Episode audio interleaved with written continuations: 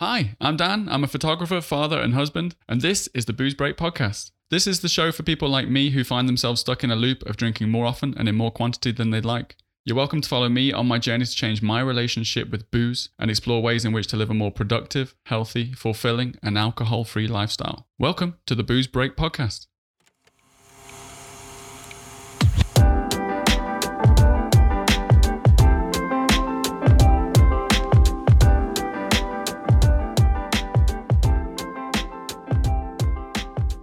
Podcast is a diary of my journey taking a break from alcohol, as well as looking into different ways to help sustain a break from the booze. We'll be going into the ups and downs as I circumnavigate my way through work, family life, and social situations without the hooch. I'll be delving into the benefits of living booze free and tackling subjects such as uh, social pressure, health, identity, and alcohol representation in the media. Just a quick warning there's likely to be some choice language and adult themes peppered throughout this series, so if you're easily offended or have children within earshot, you've been forewarned.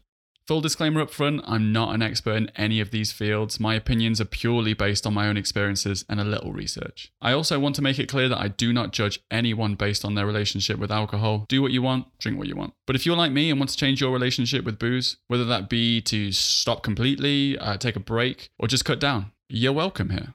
Hello and welcome to another episode of the Booze Break podcast. How we doing? Uh, I want to hear from you. Uh, has the podcast helped in any way uh, during your booze break? What actions have you utilized from these episodes that have helped you the most? Uh, you can get in touch on Instagram and Facebook, both of which are at Booze Break Podcast, or you can get in touch via the website, which is boozebreakpodcast.com. Leave me a comment on an episode or send me an email via the contact page. I would love to hear from you. It's a big day for me because I've hit my original goal of 90 days booze free. I'm pumped. Uh, I signed up for one year no beer and took on their 90 day challenge. Uh, and with their support and guidance and the help of the massive community uh, in their closed Facebook group, I've smashed that goal. I feel amazing.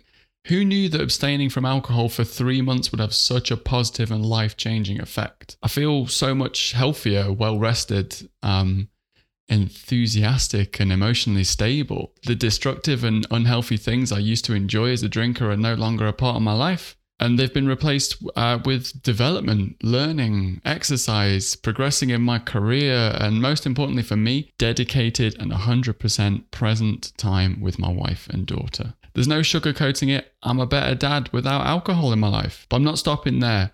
I'm not ready to give up these incredible changes to my world, so the show must go on. And I'll be taking you along with me as I continue to navigate this amazing life sans alcohol. On a different note, I was asked to do a talk as part of a panel uh, for the Mindful Drinking Festival hosted by Club Soda. Uh, if you've not heard of Club Soda, they're an incredible, amazing community and resource for people looking to have a healthier relationship with alcohol. Uh, I'll definitely leave a, a, link to those guys in the show notes so you can go check those guys out. So, this panel was hosted by Martin Tod, who's the chief editor of Men's Health Forum, I believe.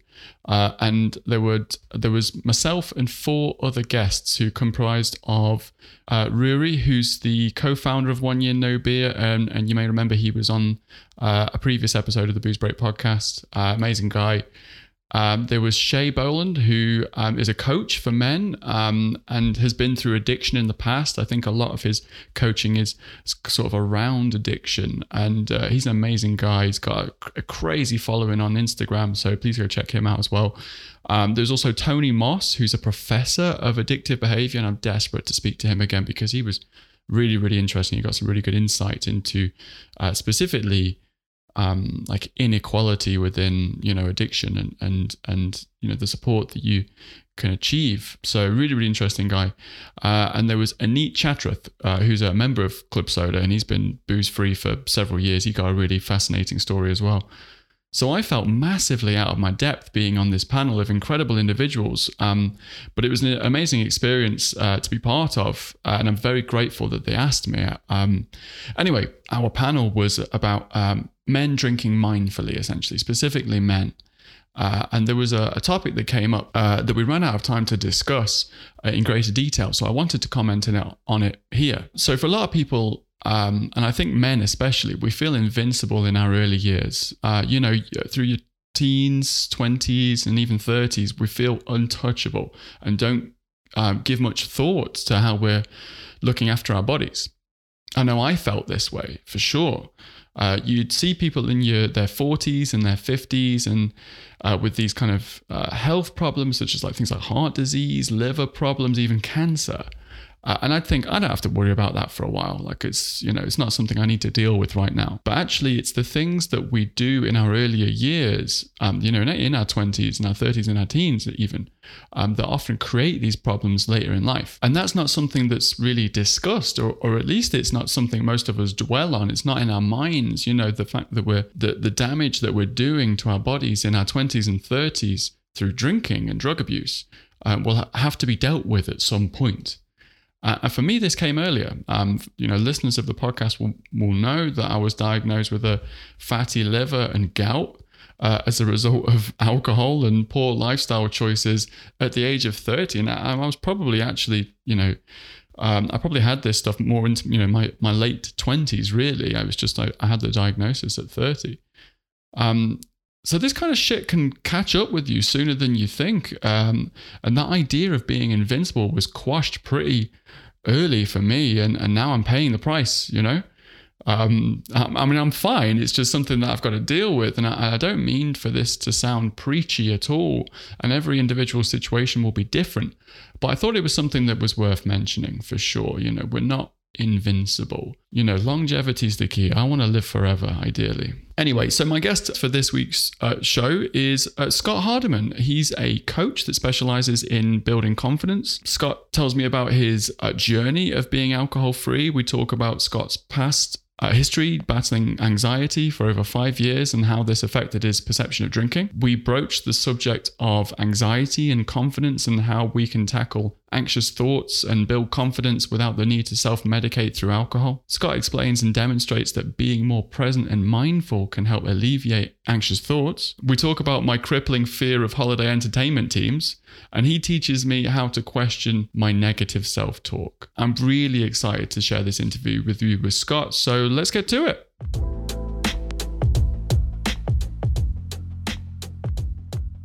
All right, Scott, thank you so much for being on the Booze Break podcast. How are you today? I'm doing good. I'm doing good, man. How are you? I'm very well, thank you very much, Scott. You are the first person I think, and, and feel free. Uh, people in the in the comments can let me know if anyone else has has done this. But you are the first person to ask me how I am. There we uh, go. Which is amazing. You know, I'm always like, oh, I'm fine, thanks yeah, I know, right? But it's important. I think we need to. I, I get that a lot actually as a coach. You know, I go, oh, "How you doing?" And they go, "Yeah, I'm good." That's it. Yeah, like, I'm fine. I'm fine. By the way, yeah. it's not. It, I mean, it's not about me, so I'll let them off. Yeah, but, of uh, course. Uh, yeah, yeah. Oh, I appreciate that, mate. Thank you very much. No worries. So, before we go on to talk about the topics that we've um, that we're going to discuss today, I'd love a little intro into yourself, just background, who you are, what you do, um, you know, in terms of career, but just a little bit about yourself would be amazing. Yeah, cool. So, as you said, I'm Scott. I'm a coach. I am a confidence coach rather than just a, a coach. You've got life coach, anxiety coach, all of these different aspects to it. But my speciality, if you want to call it that, is confidence coach. So um, I help professionals excel essentially by breaking through the barriers that they've got, whether they've had them for years, whether they've had them more recently, and just take their confidence to the next level. Really, that's great. That's me. Yeah. And I, I, is, and for the most part, you're dealing with professionals, people in industries and things like that. Yeah, most of. I mean, again, I don't. It's not just professionals that I help, but that's the avenue that I've gone down. That's the avenue that I work with at the moment. But I have lots of different types of people that I help. You know, and it's um, I I, I don't just say I help one type of person. If someone needs my help, then of course I'll help them. Um, but with the industry that I'm in, it's very much you have a, a set type of person that you try and gear towards, and if it goes out of that, then that's absolutely fine as well the reason why I say that is because I think um, you know my experience of coaching, and I, uh, and I've had no um, primary experience of coaching, um, apart from business coaches. Um, mm. uh, you know, and I've and I've had those in the past.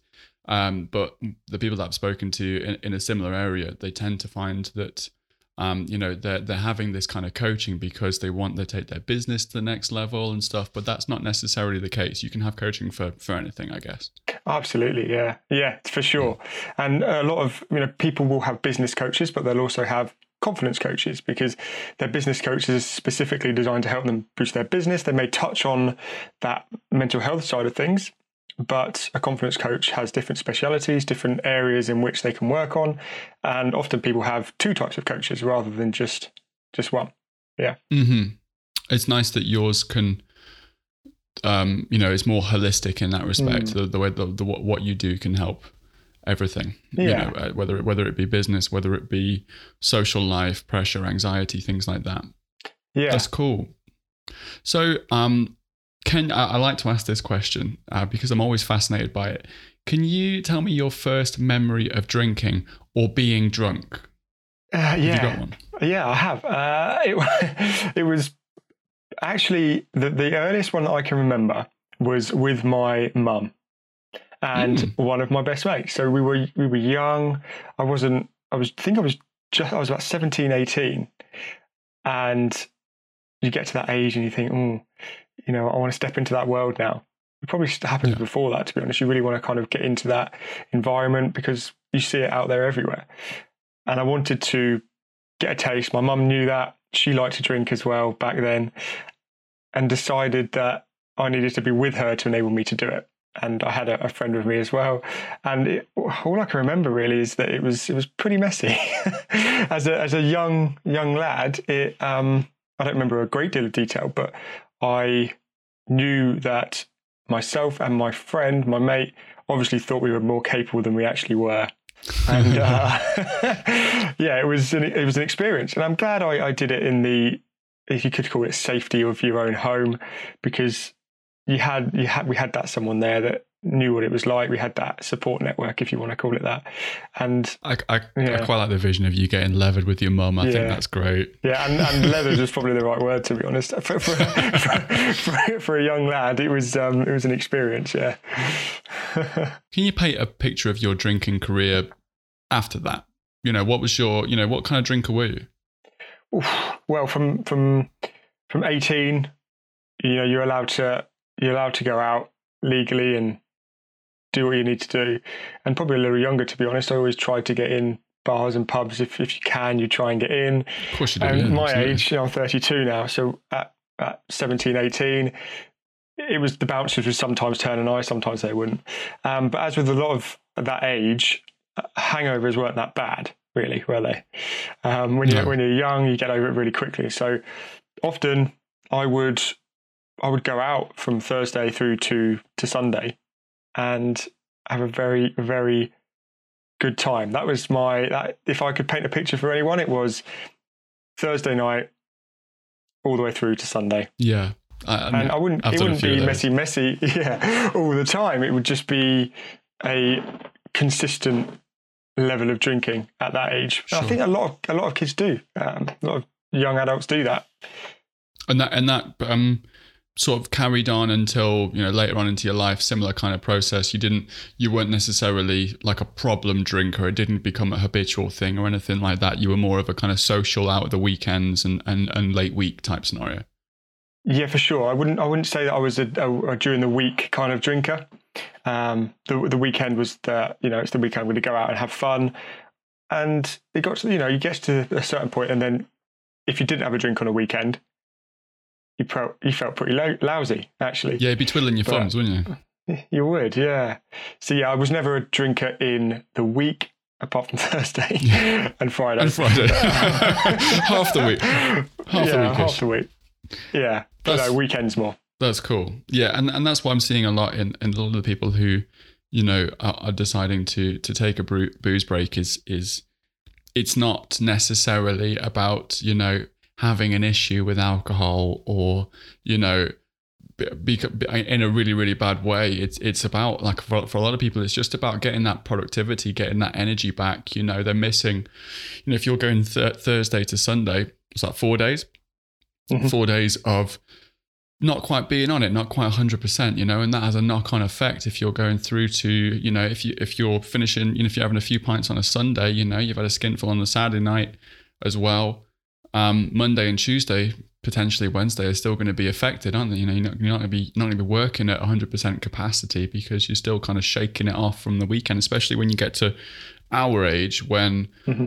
we do start to suffer a little bit more from the the effects, the withdrawal from alcohol and the the hangovers, because, like you said, you can't uh, you can't shake it off as easy as when you're 19. You, know? can't, yeah, I know you cannot, most definitely not, and uh, it's uh, it, it does take an effect as you get older because you're right. Sunday, you think, oh, I'll recover. No, it doesn't happen. It goes Tuesday, Tuesday, you maybe start to wake up a bit. It's mm-hmm. kind of, I, I, remember when I was drinking uh, quite a bit, it would be like this you get to Tuesday, middle of Tuesday, the fog would just start to lift and you start to think, oh, okay, wow, I'm back in the room. Yeah. Whereas before that, you just plod along in a bit of a haze. Yeah, Monday's a bit of a write off. Um, mm. in terms of productivity and, and work and, and stuff like that. Mm. And especially when you're self employed, that's not where you want to be, ideally, you know? No, for sure.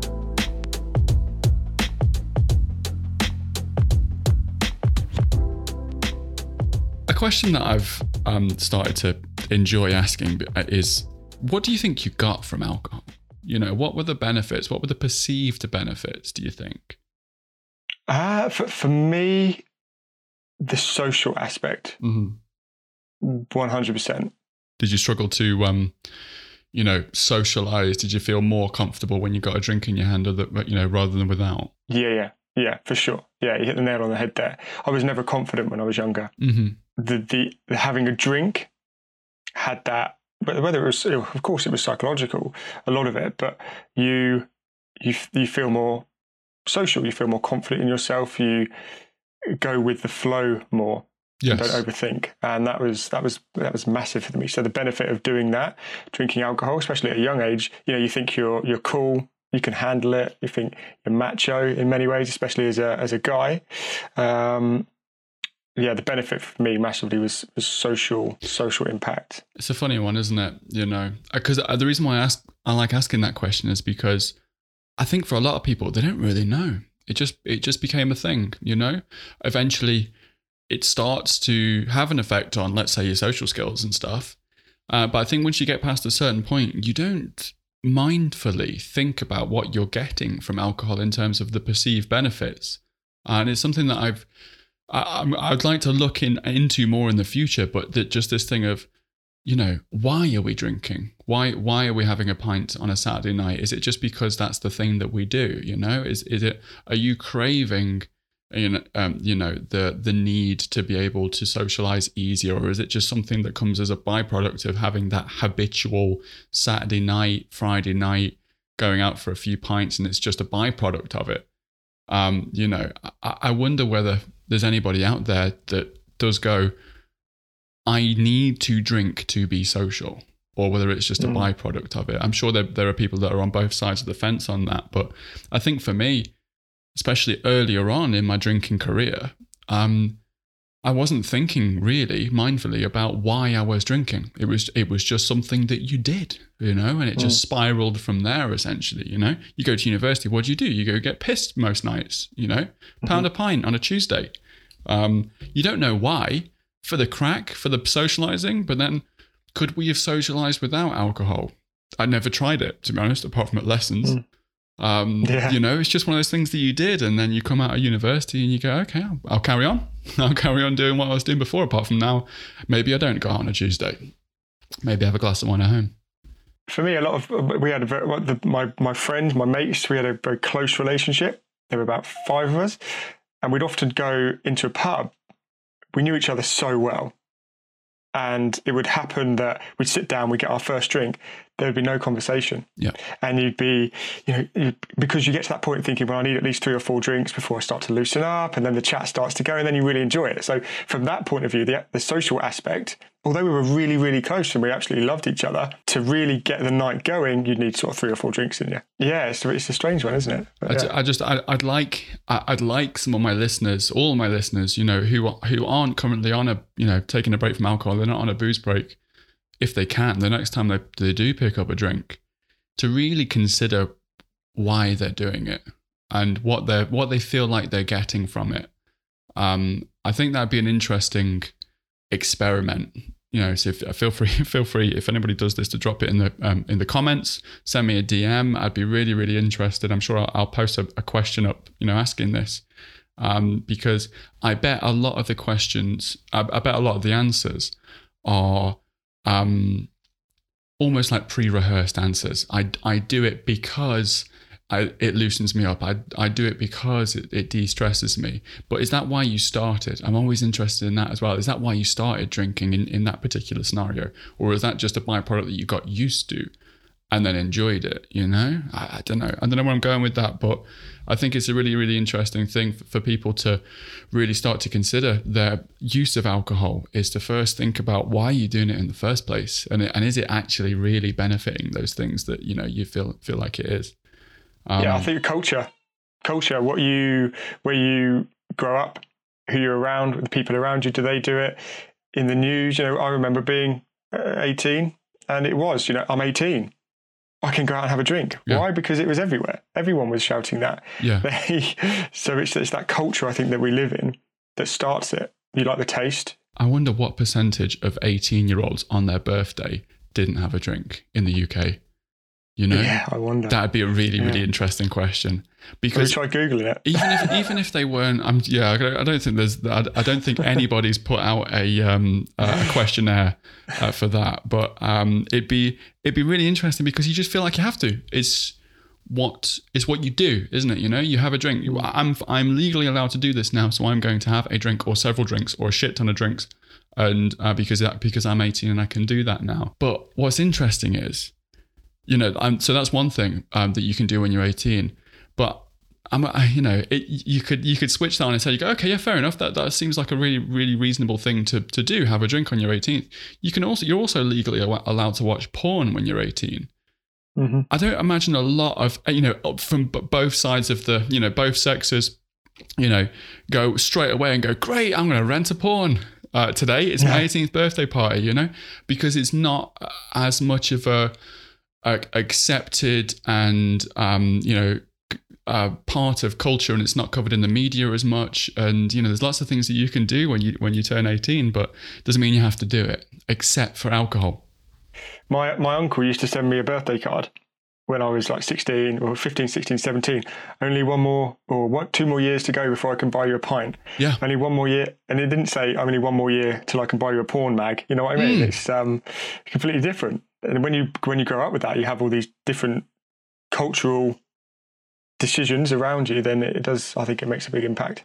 It's it's it's interesting, isn't it? Um, obviously, this um, this podcast isn't about porn, but it's becoming that's becoming another seriously um, considered issue within society and within culture. You know that people are becoming addicted to pornography. Um, mm-hmm. You know, and and and I don't know what effect the media has on that really. Um, I, I, do like the fact that I uh, that I said um, just off the top of my head went out and rented a porn like it was the 1990s. You know, yeah, I did think that. I didn't want to interrupt your flow though. yeah, I don't know what I was doing there. I'm just showing yeah. my age a little bit, but yeah, I like it. So, um, going off the back of that, could you share with us uh, a story, if you don't mind, of your of like the worst uh, memory of having a drink or the most embarrassing? Yeah, yeah. So it's a very interesting question. The I remember a time where a good group of us, we were there were a close knit group of friends with another group of friends, and they played in a band, and they were going to London in Brixton to play a gig, and we were going along to watch them. Everyone hired we hired a coach. We played paid like a tenner each. Got on the coach from Cambridgeshire to London for this gig drinking on the way. We got there. They did the gig. There was a guy called Carl Barât who is part of the Libertines. Oh wow! And he was DJing afterwards. So we went there. We we watched him in the other room. Drank a lot more. The coach was leaving. Did we get on the coach? Three of us decided not to. Wow! And we decided to stay behind on the gig, not realizing actually that it was Sunday morning when it finished trains weren't running, no service. We were Brixton, three lads, 20 years old, no money, no way to get home. Whoa. And it was a bit of a hairy situation. I say it was the, I wouldn't say it was the worst, but it's definitely the, the experience that I remember the most. We basically, I remember we were stood there for about an hour outside the train station, just thinking, what are we going to do? Getting some serious dodgy looks by this time. It was about two in the morning, maybe even maybe even three in the morning. And we saw we were just what we are going to do. We held down a, a taxi. No, no chance. We've got no money.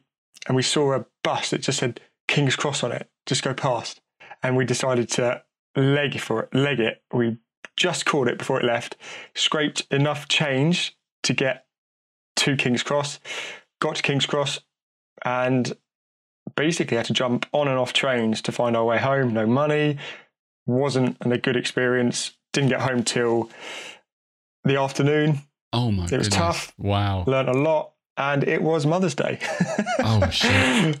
Yeah, so it didn't go down well. So uh, it's a difficult one because it was. You could class it as the worst experiences in being lost at a very young age, not knowing how to get back. But I learned a lot about myself, a lot about my friends, and what to do if I ever got in that situation again. What a, so, yeah, but that was down story, to alcohol. Though. I love that. What a great yeah. story. I mean, it, it's it's you know it's one of those things, and and, and I've always been. Um, I've always had this, you know, approach to alcohol through the through the podcast is like alcohol is not the devil. Like I think that's hilarious. Like, and um, I'm sure if you could go back and do it again, I don't know what you'd say, but like, um, you know, that that bonding experience, you know, you've got to go through stuff like that in life and, and laugh mm-hmm. about it, and I think that's absolutely brilliant. Yeah, and also we we were just the three of us dancing on that DJ set in the middle of the floor. It wasn't a big room, just us three. Carl Barât behind in the Libertines DJing.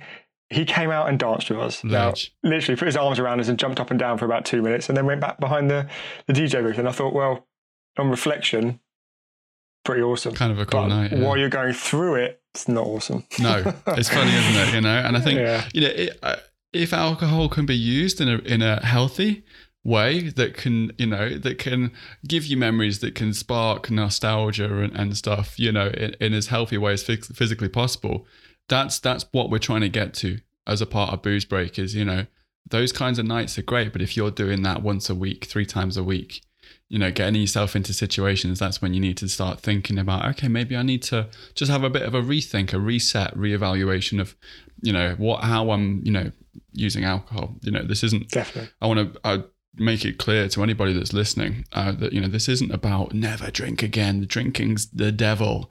It's about just trying to like have a bit of a reset. Uh, and you know rethink and you know come back to it with with a, a fresher clearer mindset so that you know you're not getting yourself into trouble and into harm and, and into unhealthy routines and habits. Um, but yeah, that's a really cool story. I like that. I haven't got anything even close to being that cool. Um, uh, maybe I'll share a few of mine, um, but they're they're mostly very embarrassing. So I'll save that for another episode, I think. But first, I want to give a quick shout out to the good folks over at One Year No Beer. One Year No Beer have been instrumental during my booze break journey. I signed up to the 90 day challenge on there, and the help that both Ruari, Andy, as well as the One Year No Beer Facebook group have given throughout this time has been so valuable. By signing up, I was given access to a ton of helpful resources, as well as their amazing Facebook community with over 20,000 members. I get an email first thing every morning with a video highlighting a helpful tip or useful strategies to use throughout the day. Watching these has been such a positive way to start my morning routine, and I can't thank them enough.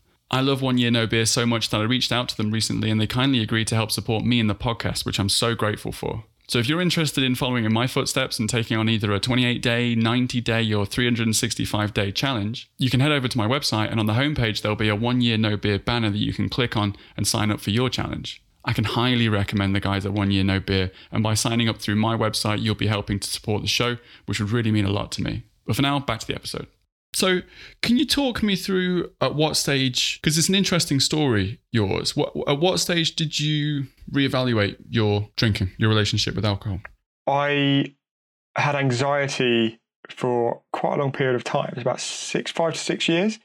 For me, I'm the kind of person that, because I mentioned before, I'm not very, I wasn't, I wasn't very confident in myself. Mm-hmm. I didn't really have much belief. So for me to be able to deal with situations quickly and in a relaxed manner and de stress, I wasn't very good at it. So my stress cup or my stress pint glass, if you want to say, would fill up very quickly. I wouldn't take much off of it.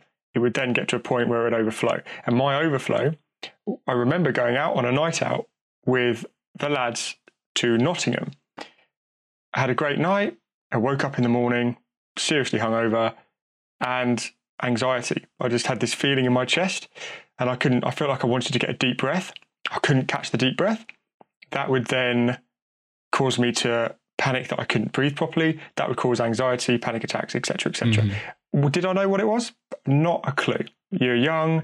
You go through a night out. You feel absolutely fine. But all that was was that it was just basically a drop on top of my pint glass that was already at the top, and it caused it to overflow, creating the anxiety. And from that point onwards, I basically had anxiety for the next, well, for a very long time, like I said, five or six years. It did affect my relationship with alcohol because I attribute it to drinking when it wasn't that. Obviously, it was just that one thing that happened that t- tipped me over the edge. It was a catalogue of things. It could have been when I was ch- in my childhood, when I was going through experiences then. I was in the process of moving house, which was a stressful time.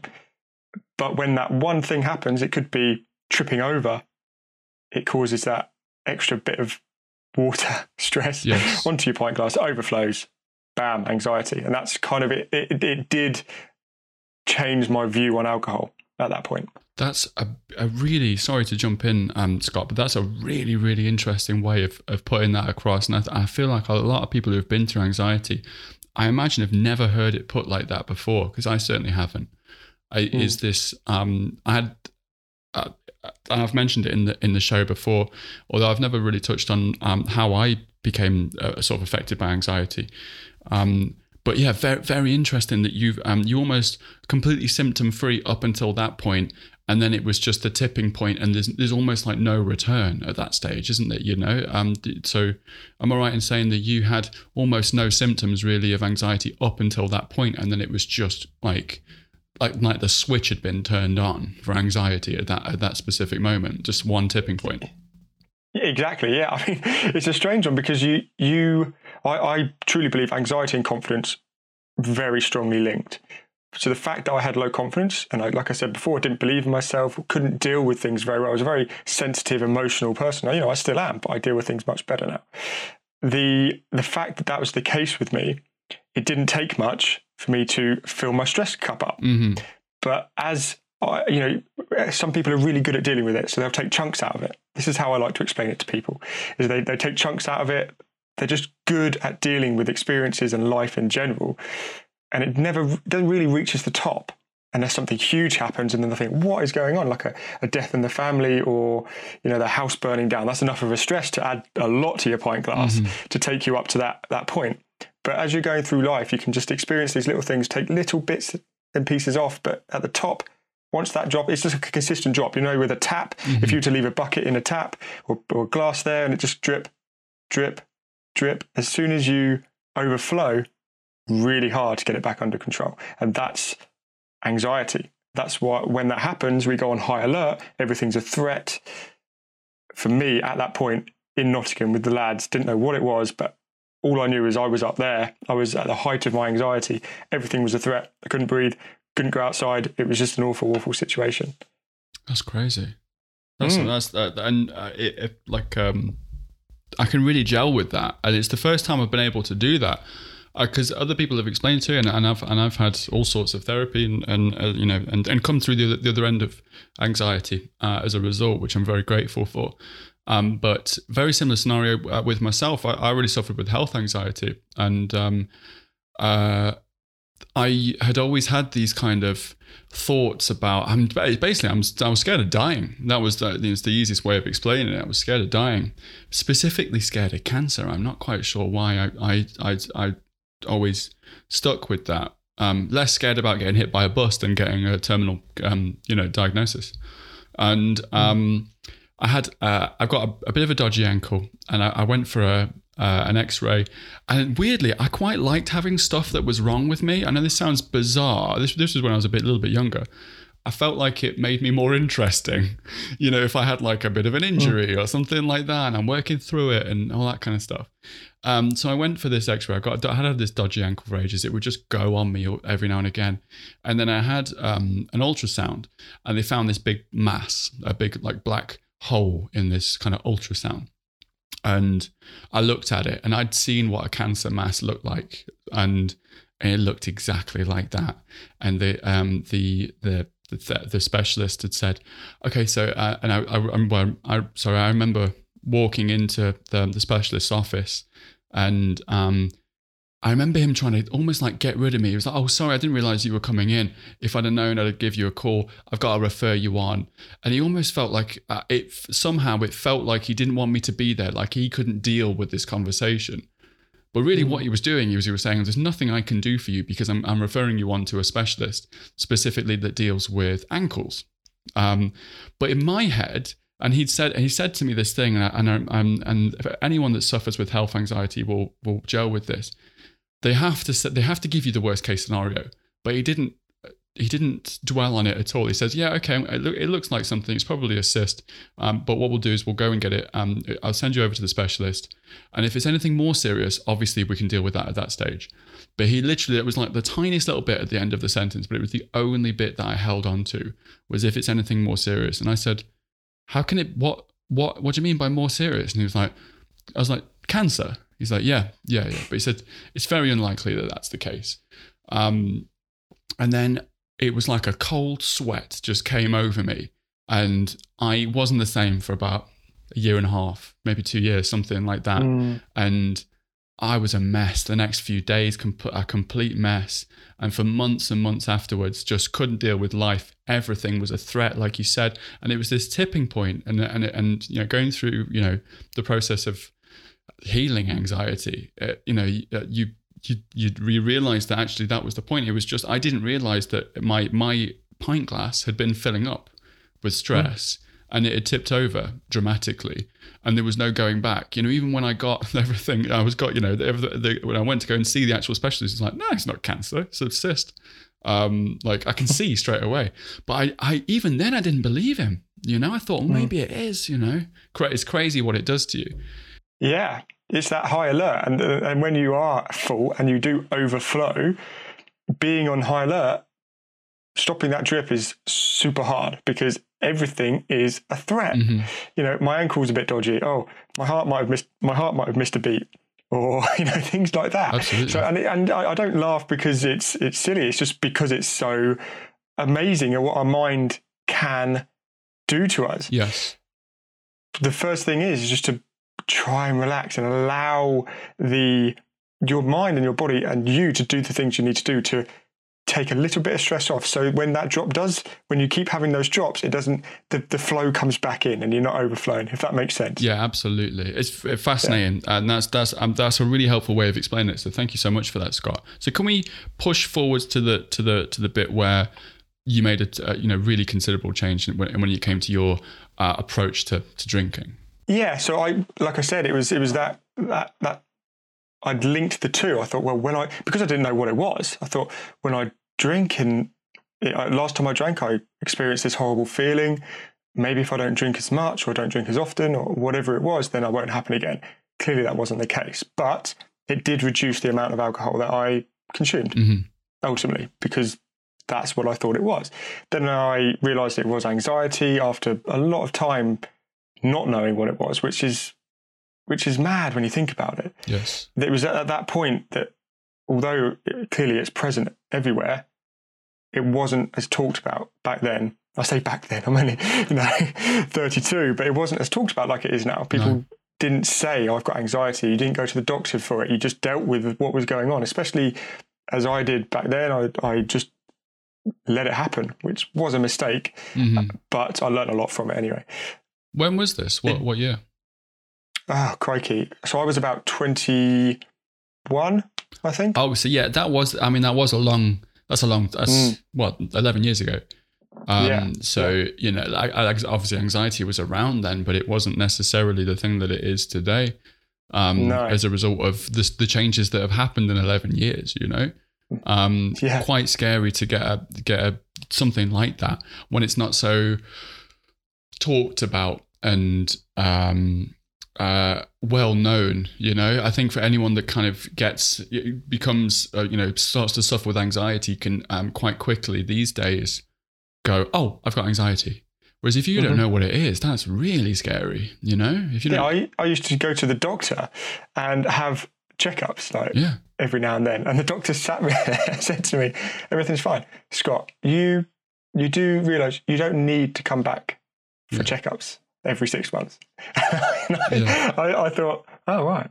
I thought, yeah, well, I kind of know that, but But there's you know, definitely something I'm an wrong with me. mess. Can you ask me whether I'm anxious or not? Yeah. but obviously the doctor didn't. Um, but in, that was, I think he knew, but that was his way of saying, look, Scott, you're absolutely tip top.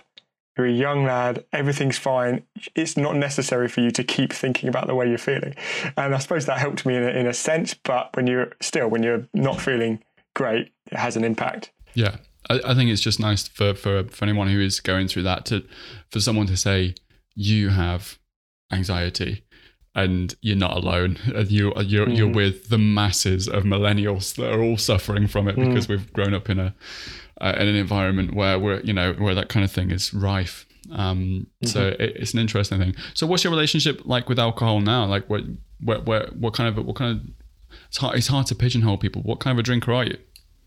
So I do not drink anymore. I haven't done for over a year, and it, I wouldn't say it was because of the anxiety, Mhm. because as you know, I, I developed, I got older. I stepped out of my anxiety, which was uh, which is amazing, and I'm very grateful for.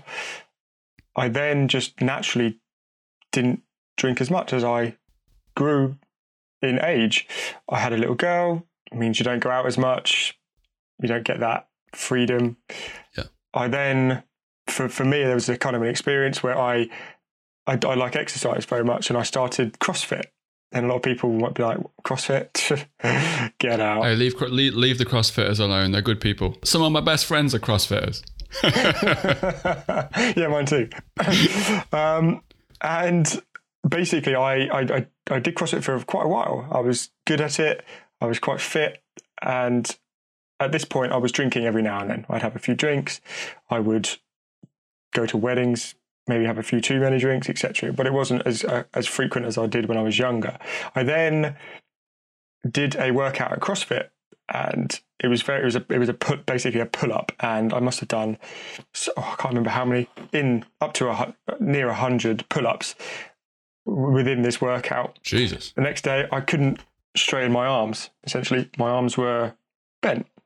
I thought, this isn't right. I'm in tune with my body. I know how it feels when I get muscle soreness, but hey, I'll see how it goes. I couldn't pick my little girl up because it was so painful. But I gave her a couple of days, didn't really get better, started to loosen a little bit. I thought, okay, I've got to go see the doctor to see what's happening. And I went to the doctor. I said, look, it could just be muscle soreness, but you know, I still can't straighten my arms. There's dude, something wrong here. And they did a blood test. We'll let you know.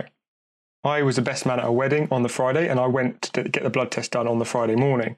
Went off to the wedding, had a couple of beers, not too many, because clearly I wasn't feeling too good. And I was doing my best man speech. So I wanted to be, you know, top Yeah. of my game. Then we left about half past 11, started driving home. My wife was driving, and I got a phone call about half 11 at night. And it was the doctor's surgery saying, You need to, you need to get to hospital like now. I was like, oh, okay, wow. That's a bit of a shock. Why? And he started to explain what it was, and I didn't really know because you're in a bit of shock, thinking, "God, I'm gonna something's wrong with me. I'm gonna I'm gonna die." But you don't. And I got to hospital. They said you've got to stay in. Basically, what I'd done is I'd torn the muscle so much that the protein in the muscle was leaking into the blood, which then could affect the kidneys, Oof. Which could be quite dodgy. And the kidneys and the liver linked in some way. So they kept me in, put me on a drip. I felt okay myself. I just, I mean, my arms were a bit stiff. Mhm. I stayed in there for I think three, four nights. Then I went home. But because they were doing tests on my liver, tests on my kidneys, and I think they even te- tested my heart to see what that was like because it can put a lot of stress on the body having to deal with things like that. Sure. They, um, it basically, I stopped drinking alcohol from that day. Didn't think about it. And then not too long ago, I think it was a few months ago, it was my um, friend's anniversary, year anniversary. I thought, oh, wow, I haven't had a drink since that, that day. And that is when it happened. Amazing. So it's, it's been it's Yeah. been over a year that you've that you've been completely alcohol free. It's first of all that's a crazy story. Uh, that, that that's insane. No no one ever gets called by their doctor at half eleven at night. Like No. if if you get called by your doctor at half eleven at night, you're in sh- you're in the shit. You know something's wrong. You know. Yeah. Um, that's that's crazy. I like in my my health anxiety, my heart's pounding already just thinking about that. Um, that that's insane. yeah, it was tough. Yeah, and but, but can you, you know if I was anxious, uh, if, if it was at the height of my anxiety and that had happened, Whoa. who knows what would have happened? Yeah. But I, am under control, so that was just like a it was just a shock. Seeing what is going on. But that's yeah. crazy. And then so yeah, so a, a year, a year without alcohol, and then was it tough? Was it at all difficult going through that? Were there were there, were there periods um, like I, I I imagine it's yours is a very unique scenario, but I imagine you go through the same kind of things of thinking, oh, I might have a little drink, but then you sort of think, oh, maybe I shouldn't, and that be, that becomes to play on your mind and stuff. Did you have any issues with that? Well, initially, I didn't. I didn't go out and, and get into that environment that I, because I didn't drink at home. It wasn't wasn't something that would play on my mind, and I didn't go out a lot because I was just hibernating, yeah. and I had a little girl, so I wasn't I wasn't in those social situations as much. So it wasn't difficult in that sense. It did get difficult when I did go out though, because I got to by the time I did that, you know, it was a few months of me me not drinking, so you get in that habit, and then because I'm a competitive person, in my mind I was thinking, well, I haven't had a drink in this long. I wonder how long I can go. And then you go out and people go, you're not having a drink. Oh no, I don't want to drink. What do you want about? And it gets very, it's difficult because people expect you to, especially when you have in the past. Absolutely. But I was in a battle with myself. I was in a battle with looking after my body because it was enough of a scare. Whether it, whether people think it was a scare or not, for me it was. So at that point, I thought, you know, it was a scare. It created enough pain within me to be in hospital for three and a bit days. I'm not going to do it just in case. I'm going to see how long I can go. That competitive nature within me, and I did it. Mm-hmm. So it mm-hmm. wasn't hard in that sense. The difficulty was having to explain to people. Yeah why that's hard it really is hard people don't they don't understand i'm going to write a book of uh, responses i'm going to make a fortune on this i'm going to write a book of responses for people who get questioned on the fact that they're not drinking in a social situation mm-hmm. and i could yes. make millions on that i think because that's a great idea. It's so difficult. It's so difficult. And I've said this in the past. I think the more confidence you have in your decision, um, and the that the more you give off that vibe of just like step off. You know, like this. Uh, I'm not drinking, mate. You know, uh, mm. uh, I don't drink. Um, but I know a lot of people, especially early on, don't feel comfortable being like that. Um, in which case, you know, you can you can do some I think Andy uh, Andy Ramage in a recent um, interview uh, said you can you can you can spout some spoofs. You know, I'm doing a challenge. I'm doing this. I'm having a booze break. I'm doing it for my health, stuff like that. You can totally give the excuses um, for sure. Um, but I think until until it becomes more of the norm to not drink in social situations, you're always going to come up across that question of why aren't you drinking? Don't you drink? Um, I remember mm-hmm. being like that totally. I remember being the person who was like, we had we had one friend in our friendship group who didn't drink, and you instantly labelled her as a buzzkill. You know, that kind of person that's just like, oh, you know, this. It's almost like the mum of the group. You know, that's like, oh, you're not drinking, but she was having a great time. You know, but it was us that had the issue with it, not her. It's interesting, really, really interesting. It's it's hard to get around for sure. It's easier if you've got a friendship circle who are doing similar stuff to you um, which is why Definitely. I um, I recommend to my listeners, you know, if you can make new friends. I'm not saying get rid of the old ones, but if you if you struggle with those kind of situations, socialize with people who don't drink, or socialize with people who don't care that you don't drink, um, mm-hmm. because it will make it easier. Um, especially if it's just for a specific period of time. You know, if you're just trying to do, let's just do 100 days alcohol free and see how we feel after that point, see if I've got a better relationship with it just do those 100 days of not going to the pub with your mates you know? It's uh, you'd be mm. surprised how quickly that goes around. Definitely. Yeah. Or just borrow my story and say you had something wrong with your kidneys and liver and yeah. happy days. Yeah yeah yeah. back off then. I mean uh, yeah it's funny isn't it? And what's interesting about you know you had a you had a diagnosis of something that was quite serious uh, potentially life threatening although it never really got to that point. Um, and you decided straight away that you would do something about that. And I, I think that says something about your willpower and something about your uh, mindset. I got a diagnosis, this being someone who actually has health anxiety and still suffers a little bit with it for sure. Um, anytime I've got like a bit of a problem, I said to my wife the other day, like one of my spine, one of my vertebrae on my spine was hurting. It's been hurting for a while, to be fair. Um, and I was like, I instantly go to spinal cancer straight away. I'm just like, that's that's the thought that gets into my head. Um, and 18 months ago, that would have that'd have been all I would think about all day Mm. was that situation. Now I can kind of just let the let the thought go and leave as as it as it sees fit, and it doesn't really bother me too much. It's interesting that when I got diagnosed with an actual physical liver condition, I didn't do anything about my drinking. I cut down for about three days, um, and then just just went back up and back up, and, and that just shows the state of my mind. And what it, what that said to me was health wasn't a good enough reason for me to consider changing my relationship with alcohol. That wasn't the primary indicator. It's one of them. It's one. It's one of. It's one of the very good reasons why you should seriously consider your alcohol intake if you're in a situation where your liver's becoming, you know, a concern. But Mm. It wasn't enough for me, and I had to really dive into what was important for me in my life and that alcohol was affecting. Um, and what that came down to was my daughter and my relationship with my my daughter was the the most important thing for me, f- far beyond anything else. Um, you know, was was the fact that I want to be the best dad I can possibly be, and I could see myself not being 100% all the time, not being 100% on it all the time. And uh, still stuff, and, and we, we, I think I think all parents have that doubt in their head, don't they?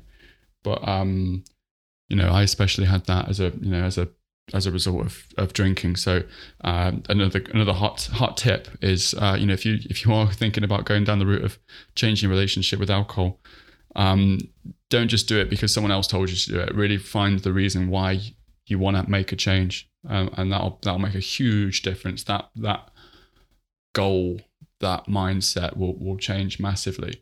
So you you've been 12 months alcohol free, oh, just over 12 months alcohol free, which is amazing. Well done. What point did it get to where you didn't really think about it? What you know was there was there a switch in mindset at some stage? You know, three months, six months, wherever, where you just it, it didn't even become a thing. Even at social situations, it was like I know I'm not going to drink. It's not even a question, and I'm totally okay with it. Did that happen straight away, or, or was was it was there a certain point? It was it was straight away. Yeah. yeah. It was. I think coming back to what you said a a minute ago about you know you you, you had a problem with your liver. It didn't make much of a difference to your drinking habit. Thinking about your daughter did, Mm-hmm. and that's because as, as human beings we do things based on pleasure and pain. And basically, it was enough pain for me to do something about it. And for you, obviously, your the way you felt with regards to your body, your liver wasn't enough pain for you to do something about it, but your daughter was, and that just triggered this. Okay, I'm going to do something about it now. I'm mm-hmm. going to challenge myself, and it was the same for me. It was it was enough of a shock and enough of a pain for me to make the decision to stop, just for not for a long period of time, just for up until I feel ready. And I didn't overthink it. Like I said, though, the only challenge for me was getting that across to other people when I'm out and about. You know, oh, have a shot. Mm, no, thanks. I'm good. But that, but straight away, I made the choice. It wasn't like a, a, a battle in, in, in internally. It was no, that was enough pain. That scared me enough. I'm going to stop Yes. for, for the foreseeable future. Yeah, absolutely. Yeah, yeah. yeah. Um, this is the point. You know, it's. Uh, I think it's very scary and difficult to make any kind of commitment, and that's why I I I don't stress that. You know, I'm I'm I, I'm not in a position where I'm saying I'm never going to drink again. Um, I'm sure I will. I'd like to get to that point though, but I'm putting no pressure on myself to do that. If I can, if I can have a, a extended period of time and come back to, uh, you know, to being able to say I'm I'm not sober with a capital S, um, uh, you know, for all my life, um, that's that's not a decision that I need to make right now. Um, but if I can, you know, if I can have a serious break, come back with a different attitude towards it, and and crack carry on from there, that's great. You know, Yeah, and I think what you're showing yourself and others is that it is entirely possible for you to do the things that you want to do. Mm-hmm. A lot of us, we won't do something because of fear of failure or because of not knowing how. We don't have a story or a strategy to get there. But by even doing it for three months, six months, a month, a year, whatever it is, you are showing how capable you are. And that if you've done it once, you can do it again. yes, And that's the, the really powerful thing about trying things like this, whether it's a diet, whether it's stopping alcohol, whatever it is, once you give it a go, you are proving to yourself that what you are doing, you are capable of doing. And that's more powerful than anything, right? Absolutely. And another thing that's worth mentioning is the fact that I think a lot of people, and this, this is most of the reason why I set up Booze Break, is a lot of people think that you have to really consider your alcohol when you become an alcoholic and not before. And that's mm. totally not true. I think, you know, I think when you become like, and again, I, I, would say in every bloody episode that I don't like using the word alcoholic, but it's the most common term. That down and out, can't function, red nose, red cheeks, super skinny, can't focus on their job, terrible relationship with family, you know, letting people down, stuff like that. This kind of perceived idea of what an alcoholic is. Um, that's the point where you decide that you need to really consider your relationship with alcohol. As far as I'm concerned, that's way too late um, mm-hmm. and way too dangerous and way too challenging um, to, to, to get to that point. Uh, but really, if you can if you can put the brakes on when you're in a situation where you only drink socially and go, actually, do you know what? I'm I'm out every single weekend and it's costing me money and it's costing me a little bit of my health and I'm not less productive on a Monday and a Tuesday and a Wednesday and I'm maybe having the odd scrap. Um, maybe I'm, I'm having, having a bit of an argument with my wife or my or my husband. Um, that's the point where you can kind of go, let's have a think about this, see if we can change this up a little bit. And, and it's easier to do at that stage, first of all. Um, it's definitely more beneficial and so it, it's not just for you know it's not just for people who are like i've got a problem with alcohol it's, it's not mm-hmm. totally not booze break isn't about that it's about you know kind of changing relationship for the better save yourself a bit of money um, but uh, a good i've always said a good way of doing it is um, if you struggle to do a sober for october booze breaks the one you know i was mm. like that I, I i couldn't do it i couldn't do a sober for october i get about three quarters of the way through and cave um, mm-hmm. you know I'd, I'd, find it really difficult to do doesn't make me an alcoholic. Just means that the, the, the habit was ingrained into my everything that I did uh, in my you know my, my, my routine. And if you can change that routine a little bit just by taking out the equation for for a, a while, then it's only going to be good for you. You know, you can just come back to it when you feel like it.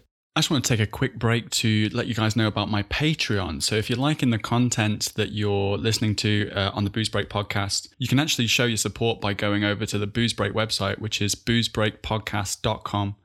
Right at the top there, there's a little button that says donate. You can click on there and it goes straight to my Patreon page. This is where you can actually pledge a sum per month to help support the the show and me. First of all, that's really generous and, and thank you. But also, you do get um, some benefits to that as well. Different tiers that you can um, go to. There's actually this legend, warrior, and godlike behemoth. With the legend tier, uh, which is just £7.50 a month, uh, you can actually get access to new episodes before they get released uh, on their official release dates. And uh, you can cancel this at any point, of course. You're not tied into anything necessarily. With the uh, Warrior tier, which is £15 a month, you get early access to the episodes, you get a, a, coveted Booze Break sticker, and access to the private Facebook group for people who are on a booze break and, and want to join a community and help support each other and um, with you know with positivity and hints and tips. And then you've got Godlike Behemoth, which is £30 a month. If you donate that, you're an absolute star, and, and I can't thank you enough. With this, you get early access to episodes, you get a shout out on one of my podcasts. Uh, you get the booze break sticker, you get access to the private Facebook group, and you also get an epic booze break t shirt as well. So, any support that you guys could give would mean a huge amount to me. Uh, notoriously, podcasts don't don't earn a great deal, so any bit that you can give would would make a huge difference, and it just keeps me motivated and, and able to be producing content and taking the time out to do research and, and put these episodes out. So I thank you. Back to the episode.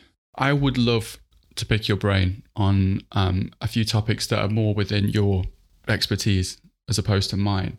Because I think one of the things that a, a, lot of people do, whether they realize it or not, is they self medicate through alcohol. Um, and as, as I touched on before, this is something that happens not necessarily intentionally all the time. This is something that happens a byproduct of drinking is that you you feel like you become more social or your anxiety is reduced or your self-worth is increased. You don't you don't necessarily start drinking because you have those issues, but you you realize eventually that actually that that it is having that effect and then you carry on as a result you go i've got to have a drink before i go and meet this girl uh, I've got to have, I've got to be four pints down before I can have sex with anybody, something like that. You know, I've known people that were like that, and uh, and you sort of think, Jesus, that's that's not a healthy way to have a relationship, and and things like this, you know, and and I think you can. Uh, you can totally self-medicate um, through alcohol, which isn't the safest way of, of using it at all. But these are these are areas I imagine you deal with a lot with your own clients in some respect, not necessarily through alcohol, but just in general. Um, the, so I wanted to talk about a, a, couple of topics, really the two big ones, which are confidence and anxiety, which is stuff that we've t- we've touched on already. But I want to start with confidence because I think confidence is a big thing when it comes to alcohol. It's almost like the best marketing for alcohol is it gives you confidence. And we all know the situation. We've we even just we've even just touched on it in the fact that going up and getting the girl's number, you know, and you and you see the guy in in the sitcom and he downs that beer and all of a sudden this guy's got all this bravado, his chest's out and he stri- strides over to this girl and go and and and strikes up that conversation you know that's mm. ingrained in our subconscious through media uh, and through situations that we've you know been involved in that's the marketing for alcohol is that that's what it can do you know for you and stuff but i wanted to get mm. your sort of opinion on on that but also how we can how my listeners can take steps to build confidence um, without the use of alcohol which I'm sure is I'm sure is an episode in itself. But if you can give some tips, that'd be amazing. Yeah, I mean, with, with confidence, it ultimately, for me, a big part of confidence is finding out who we are. Because when you know who you are, you can approach situations and not really mind if things don't go exactly how you want them to go because you know who you are as a person. You can feel confident in that. Mm-hmm. But so many of us don't really know who we are. And that's why we need a drink. Yes. That's why we need to do these things or get a compliment of someone saying you're good at your job for you to go, yeah, yeah, yeah, I'm good at my job. Yeah, yeah. And all of these things play a massive, massive factor. So would you would you say you know who you are? I say I'm getting better at asking that question of myself. Um, yeah. But yeah. It, it was one of those things. It, it was homework that I had to do um, to start this process for sure. Mm-hmm. And I think the way that I started that is I looked at my values up 1st mm-hmm. and, and and kind of d- dived into that. I don't know whether that's the, mm-hmm. whether that's the right way of doing it from from your point of view, but um, yeah. you know that they were the things that I considered when I was going down the route of developing myself um, for sure. Um, mm-hmm. But I'd be interested in in knowing if there's any better ways of doing that from your point of view. Yeah, well, with with who you are, the amount of times I, I say to people when I first meet them, or I first, not obviously just in the street, I don't go, who are you? well, sometimes I do. Mm. But generally, when I'm coaching people, when I'm speaking to them on the first call, it's about trying to understand who they are. And I'll say, Oh, tell me about yourself. Who are you? And they'll say, Well, my name's Julie. I am a teacher and I a mum and have two children and I'm divorced. Mm-hmm. I go, Okay, cool. So is that who you are? Yeah. Or is that what you do? Yeah. And she'll say, Oh, that's a very that's a very interesting question. Who are you? And people go and tell you what they do. They don't tell them who they are. And that's because they're not sure exactly who they are. Yeah. Basically, we're human doings rather than human beings. And that's a very interesting topic. Mm. So, who am I, for example? I'm kind, caring, honest, a bit stubborn, sometimes a bit annoying, reliable, hardworking. That's who I am. And it dictates what I do. And and their values, I guess, aren't they? Yeah, absolutely. Yeah. Amazing. And that's who you are. So I got it right. Yeah. So you did. Yes. so, so you are who you are. So that means if you go into a situation, you know that you're kind and you're caring, and you go into a situation and you maybe say something to someone, they take it the wrong way. You go, What you said to me is really rude. I, I don't like that very much. You know who you are. You know you're kind and caring. So the fact that you upset them wasn't your intention. Mm-hmm. So you can confidently go, well, you know, I'm really sorry about that. It's not my intention. I, I would never want to upset you. And that boosts your confidence because you know who you are. You know the kind of things that you can deal with. But if you don't, someone says that to you, it knocks you. You feel like, oh, wow, I'm not actually, am I, what did, did I do it on purpose? Yeah. What kind of person am I? Anxiety. And it creates this, this feeling of maybe not feeling enough, maybe like you can't have connections with people. But that stems to not knowing who we are. Does that make sense? Absolutely, yeah, and, and I think it's it's really valuable because it's uh, and I can at least uh, I'm glad I can weigh in on it because I've kind of done that although it does screw up the whole of the intros of my uh, podcast where I say I'm Dan, I'm a photographer, husband, and, fa- and father. But then I did as well at the start. I did as well. I was thinking, but it's a bit weird for someone to say, "Oh, so tell me about yourself. I'm kind, I'm caring, I'm Yes. reliable." You know, but if you know deep down who you are, then you do go into conversa- conversations, life, and experiences with more confidence because you know that you are good at this. This is what your skill set is. This is who you are. Confidence. Absolutely, and, and I, I, I'm so happy when I get people like yourself on Scott because so I did a episode on identity and uh, we talk about getting your values because I think identity, you know, ha- has a role to play in who you are, you know, and we touched on that as well, and um, the, the fact that yeah, getting those core values first is a great understanding of um, you know who you want to be but the beauty of it is you can change those values. You can change that identity. You can re- you can relate to values that you didn't necessarily have before but you'd like to have. Um, and you can build on this new version of yourself uh, because I identified as a drinker. I, I identified as being a little bit more rock and roll um, and I realized that that was just bullshit. That was who I wanted. That was how I wanted to be perceived. It wasn't who I was at all. Um, and so you can you can swap that out for something that's a lot more healthy. Like I'm uh, an excellent father. I'm um, I'm available emotionally to my daughter. Um, I'm patient, which is a thing that I really struggle with. Is patience. I'm not at all patient in a lot of things, um, and I get I'm quick to get frustrated and get angry um, at the stupidest things. I kicked a um, I kicked a drawer yesterday because it was broken, and it really I was in a bad mood anyway, and I kicked this drawer um, because I it, because something got stuck behind in it. It wasn't closing properly in my kitchen, and I kicked the front of it off, and I broke it, and now I can't fix it, and so I've just got like a hanging drawer facade Excellent. um, Yeah. and I'm just like instantly I go go into internalizing that and going, well, that was a stupid thing to do. That doesn't that doesn't hold up to my core values. I, I'm not. I don't want to be the guy that kicks drawers in anger.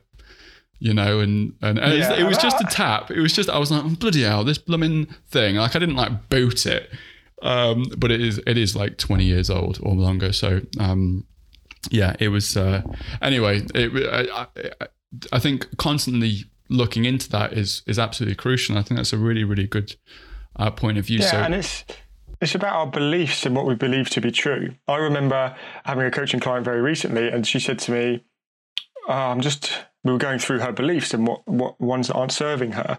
Because if we believe that we're not confident or we believe that we have to have a drink to be able to socialize with people, I'm trying to link it in here, just so you know. that's brilliant. That's brilliant. um, when you, you you believe that these these certain things, then the world around you is going to be based upon that belief. It's the story that we make up. And she said to me, "I'm just a forgetful person. I always have been." And I said, "Oh, okay, that's interesting." So, what do you de- define as being forgetful? And she said, "Someone that doesn't remember dates and times." Oh, but actually, I I'm actually pretty good at that. Hmm. Dates and times. I said, okay, so your definition of forgetful was forgetting dates and times, but you're actually pretty good at dates and times. Yeah. She said, she said, yeah. And I said, have you, when was the, when would you say that you started to maybe be forgetful? And she said, well, it was just after university. Actually, I started to maybe feel like I was forgetful then. Uh, so I said, so you haven't always been forgetful then? She said, no. And we broke it down. Mm. But it's the words that she said. She truly believed that she was forgetful when she always has been. So therefore, she always was going to be. But her definition of forgetful was different to what she actually thought it was. And she wasn't always forgetful. So it just complete, completely blew that belief out of the water. And in her mind, it completely changed. Is she forgetful now? Of course not, mm-hmm. because she doesn't believe that she is. She believes that she can remember things. And it dictates what she does in the world around her now. And that's the the power of beliefs and what we can do to break them down and to, to change them. Amazing. So, what kind of advice would you give to somebody in a scenario where they are struggling with confidence and they use alcohol as a as a means to become confident? Um, I'm going to say in relationships, you know, like it is in. Let's say I'm a person, I'm a single person who you know, is going to meet people, you know, dating things like that, and they they struggle to f- uh, feel confident enough to do that without having a couple of drinks in them. So we would look at their who they think they are, you know, actually actually like work out their core values. Is there any kind of uh, is there, are there any other things that you would have them look at going into that scenario without alcohol? Do you think? Yeah. So uh, fundamentally, the first thing I do is look at look at what they believe. Mm-hmm. And why why do they feel they need alcohol in order to speak to that person in in a relationship or create a relationship with someone? What is it that's causing that? Is it the fact that they do not believe that they can speak to people without alcohol? Mhm. Okay, well that's a belief. That's unhelpful because the majority of the time, for the majority of people, you're not drinking all the time.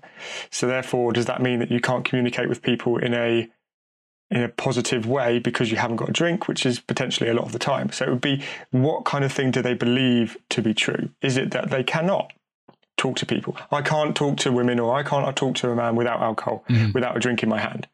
Okay, but why? Yeah. So have you, and I would say, have you ever spoken to, when was the last time you spoke to someone um, of the opposite sex? Oh, yesterday at work. Oh, okay, so you can talk to people without alcohol yeah. and something in your hand.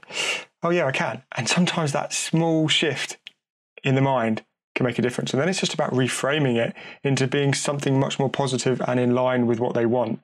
So if, this is if they want to not drink Yes. Yeah. Of course. every time. Yeah, Yeah. exactly. Um, uh, that's really, really good advice, and it, it does make you think. You know, I, I would, I would, I would start to question the fact that okay, well, I can speak to women, no problem at all. Um, and you know, in a work environment, out on the streets, whatever. You know, I, I have no issues with that at all. But then you go into a situation where you're dating someone new. There's the prospect of romance down the line. That's a lot of pressure, isn't it? You know, so I can see why people would want to switch that mindset into being a little bit more anxious. But really, when you break it down, it's just a conversation, isn't it? You know, just getting to know the person, just like I'm getting to know yourself now. Um, You Mm. know, it doesn't necessarily need to be any more difficult or anxiety ridden than it than than when you just break it down into its constituent parts, essentially. Yeah, and when you when you do things such as you feel nervous about having that not having that drink when you're talking to someone that you could potentially build a relationship with, do it. Mm. Like take action because when you started your podcast, you probably felt not I don't know how you felt, but a little bit nervous, but apprehensive. I might stumble over my words. What if the editing's not right? But what did you do? You took action. Yeah. You did it anyway. You then became competent. You became better at it because you kept taking action. And then what happens is because you feel more competent, you therefore become confident. Yes. And sometimes it's as simple as that. You take action, you become competent at it, you build your confidence. Which is, a, a, you know, a much more helpful way of saying practice makes perfect, essentially, isn't it? You know, Yeah. like the exactly. old the old sayings are the best, but they don't give you enough information. It's like when uh, when you're dating, it's just be yourself. It's like well, you don't you can't be yourself. You don't know if, if you don't know who yourself is. I guess Mhm. in that respect. Uh, on. Yeah. So um, yeah, I think i think i'm I'm starting to to realize that a lot of the the things based around coaching, around mental health, around um, therapy. It's stuff you already know. You just don't know how to dissect it. You know that the answers are there. You just can't quite work out how to get to them without a little bit of a push and someone having to sort of explain it in in a, in a in a way that's a little bit more palatable. That's really helpful.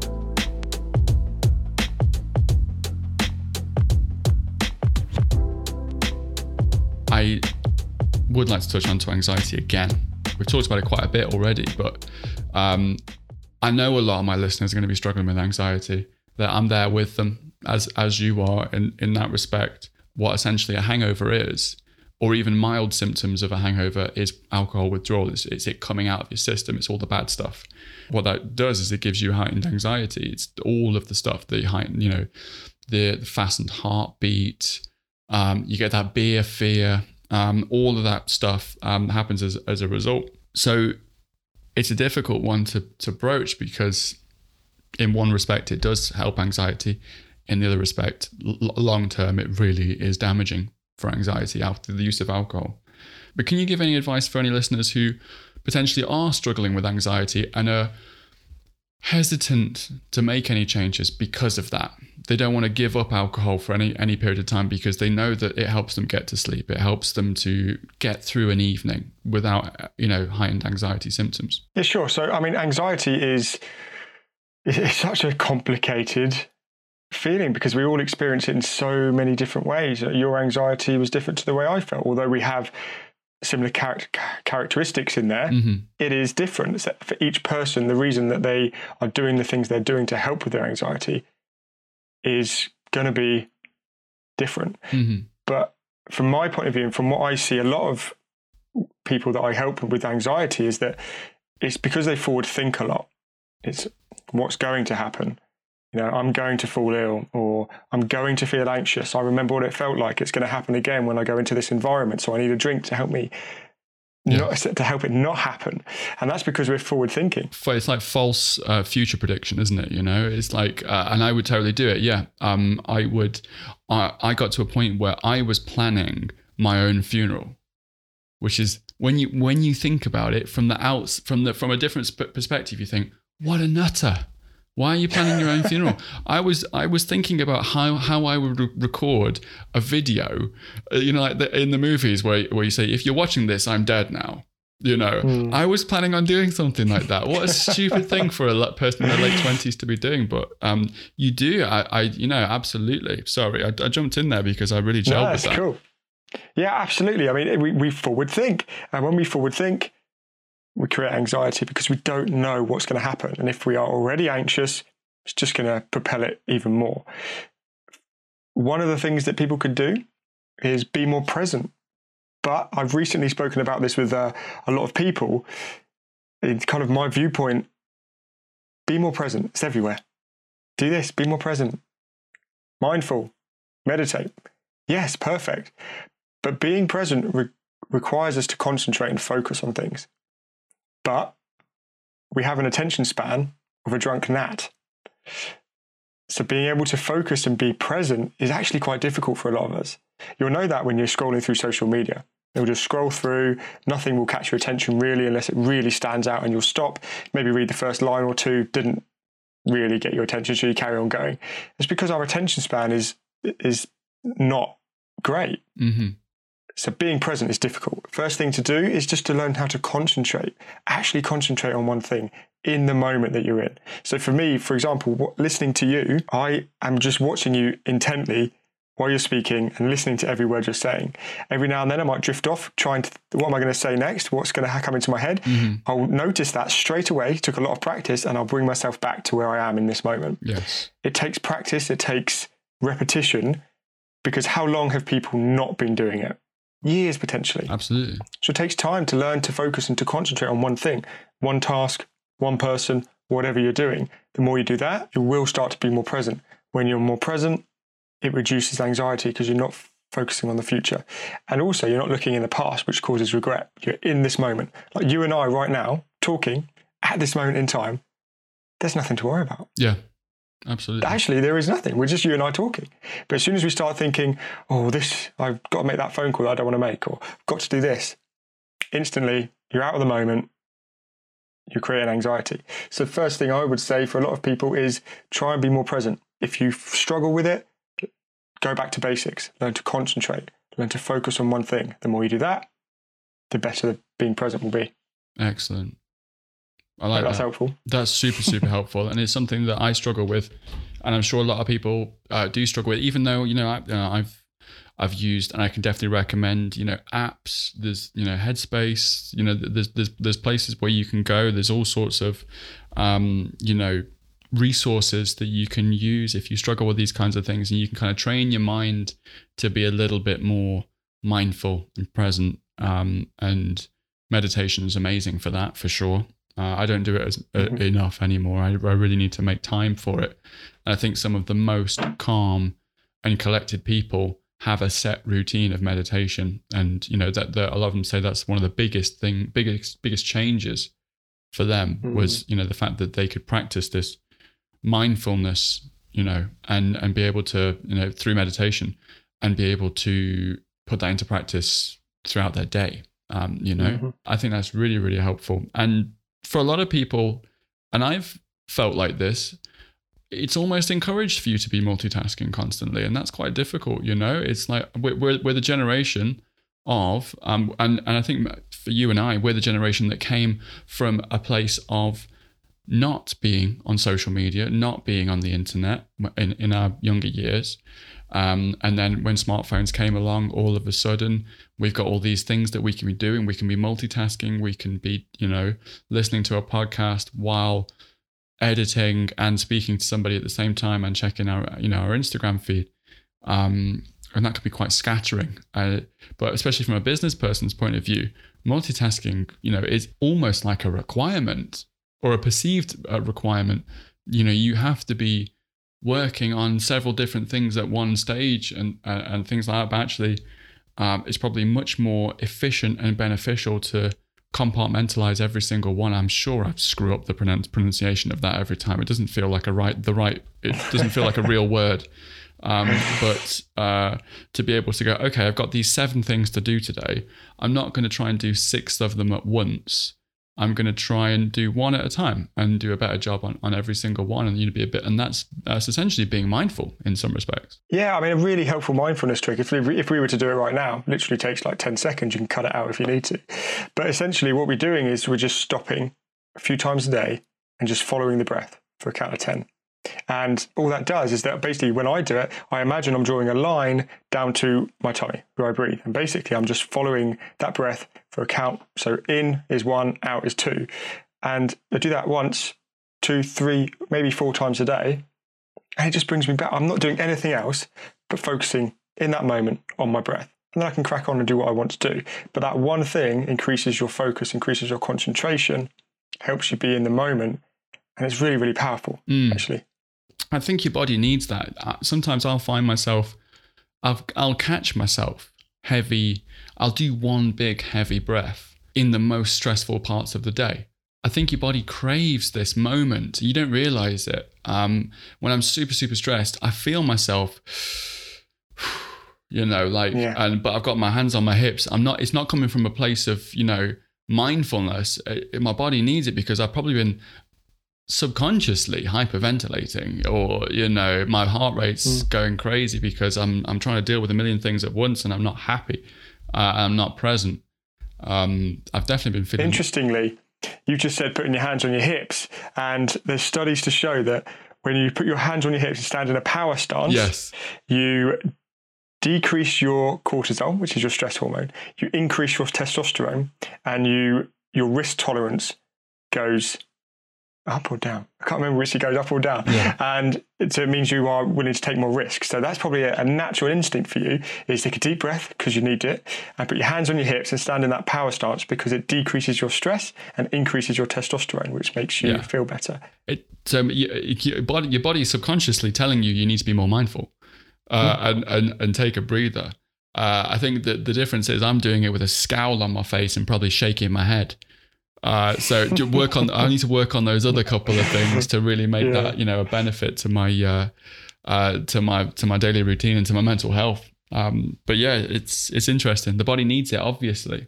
I, th- I mean, I, this ties into what we've talked about previously, but negative self talk's a big part of um, of the processes of confidence and anxiety because I feel like all of these three things are linked relatively well. Um, and again, I think a lot of people will use alcohol as a way of calming this process, this numbing. You know, the neurons aren't firing as quick. Um, we can numb our minds to our own inner voices that that potentially quite negative. I've experienced this a lot. I still do to some extent. Would, so does this? Do you think this factors into all of those those other things that we've talked about in terms of confidence and anxiety, this negative self-talk. Yeah, for sure. Our internal dialogue, our negative self-talk is is fundamentally what can cause the problems because if something has happened, excuse me, if something has happened and there's enough pain involved or you continually repeat this statement, this negative self-talk, then you can soon begin to believe what that statement is. And then when you believe something, again, like we said, it creates the world around you. So having being aware of your negative self talk, but actually doing something about it is really important. So often we'll just go through life not realizing why we're not doing things because we're not aware of our thoughts. We might be aware of them, these constant thoughts, but are we doing anything about them? If you're not and you're not happy, time to change and actually do something about them, break them down. This isn't good for me. I asked three questions Is this helpful? Do I want to think it? Is it true? And I'm looking for the answers of those. Majority of the time, they're all no. And when they are, then I ask myself, why am I thinking it? How about I just get rid of it? And I let it go, think of something positive. You do that enough, the negative self talk will fade away and the positive will take its place.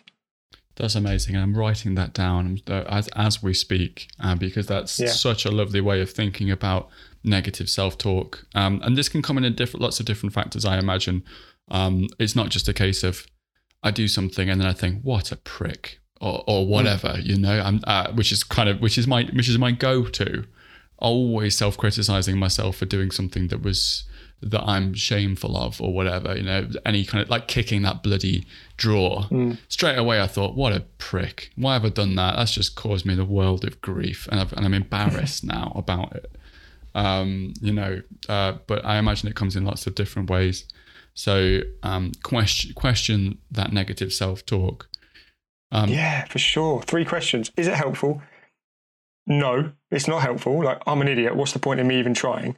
That's not helpful. No do I want to think it? No, of course I don't want to think it. It's not. It's not what I want to think. And is it true? Well, no, of course not. Because most of the time I'm a really nice guy. I know who I am. I'm confident. I'm calm. I'm kind. So it's not true. That therefore means that I don't want it in my mind. I'm going to get rid of that. I'm going to think something much more positive, which is I'm a bit frustrated right now, but most of the time I'm in a really good place. I'm just going to take a couple of deep breaths and move on. Happy days. Yes that, that's really beneficial. So being able being able to first of all question it, but then flip it on its head, t- turn it into a positive, and the more you do that, I imagine the more it just becomes second nature. Yeah, for sure. We're we're ingrained as the brain that we've got is looking for the negative. Fight, flight, freeze. Get out, fight, or stay still, hope nothing sees us. That's that whole that old saying. You probably heard it plenty of times before. That saber-toothed tiger. Mm-hmm. But we're not like that anymore. But we still look for that negative. If I was to show you, I read something the other day, and it had a teacher wrote ten sums on a on a whiteboard, and the he asked the pupils, "What can you notice out of this?" And they all put their hand up, and they said, "You got one wrong." Mm. And the whole point is that we're looking for the negative, but you got nine right. Mm-hmm yes. and that's just the way we are. So, you know, remember that you've got to challenge your thoughts sometimes. Otherwise, it's going to find that negative because that's the brain we've got. It's doing it to protect us. And that's absolutely fine. It's, we're grateful for that, right? Because we need it sometimes. Mm-hmm. But don't let it affect our mood and put us in that state of anxiety in that low confidence area where we always self doubt because you, you can question it. And when you question it, things can happen. And remember, self doubt if you ever doubt yourself, self doubt is essentially a decision not to try. Yes. And a decision not to try is a habit. And we know, you and I know, habits can be formed, but they can be broken as well. Absolutely. And that, for me, when I when I heard that and when I recognised that, it was cha- it changed the whole way I viewed myself when I doubted, because it's just a habit, a decision not to try. Mm-hmm. So how about I try instead? Yes. That's that's really interesting. It's um it it's something that I intend to work into my own lifestyle, not just around alcohol, because I think this is a holistic way of look you know viewing your life and your development as a person. You know, it's not just about you. You can't necessarily you don't you shouldn't necessarily just think about this as I can attach this to the fact that I want to make a booze break. I think that's it's great if you can, and, and I certainly will. But I'll be using this in in different parts of my um my life as well, especially when it comes to confidence. I, I, like, for the most part, I think of myself as quite a confident person um, in most situations. The one place that I'm not confident is when I'm when there's a possibility that I'm going to look foolish. So this is your typical kind of dancing badly, karaoke. You know, um, getting up. And my worst fear is getting up on stage somewhere and being made a fool of. You know, like yeah, uh, the holiday entertainment team when you're at these like um, all inclusive hotels and you go and I'm like, oh, do we have to go? Uh, especially now I've got a daughter, like she loves stuff like that. She loves going to this like the the, the, the holiday discos and all that kind of thing. And I'm thinking, oh, they're going to make me do a dance battle with that other dad and and I'm bricking it. And I hate stuff like that. But actually, why not? Go for it. No one cares. It's only me that's got an issue with it. The more I do it, the more I, you know, uh, and the that repetition. It's not a danger. It's going to be fun. If I'm made a mm-hmm. fool of, who cares? I, you know, it's it's not a big deal. And, uh, this might help you actually.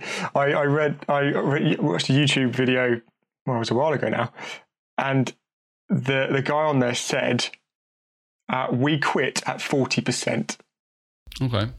So which means we leave 60% out on the table. And that's because our mind goes, uh, you sure you want to do this? Yeah. It knows as well, right? It's our mind. So it's going to say, nah, don't bother. Yeah. You've got this to do instead. Yeah, it's not sure.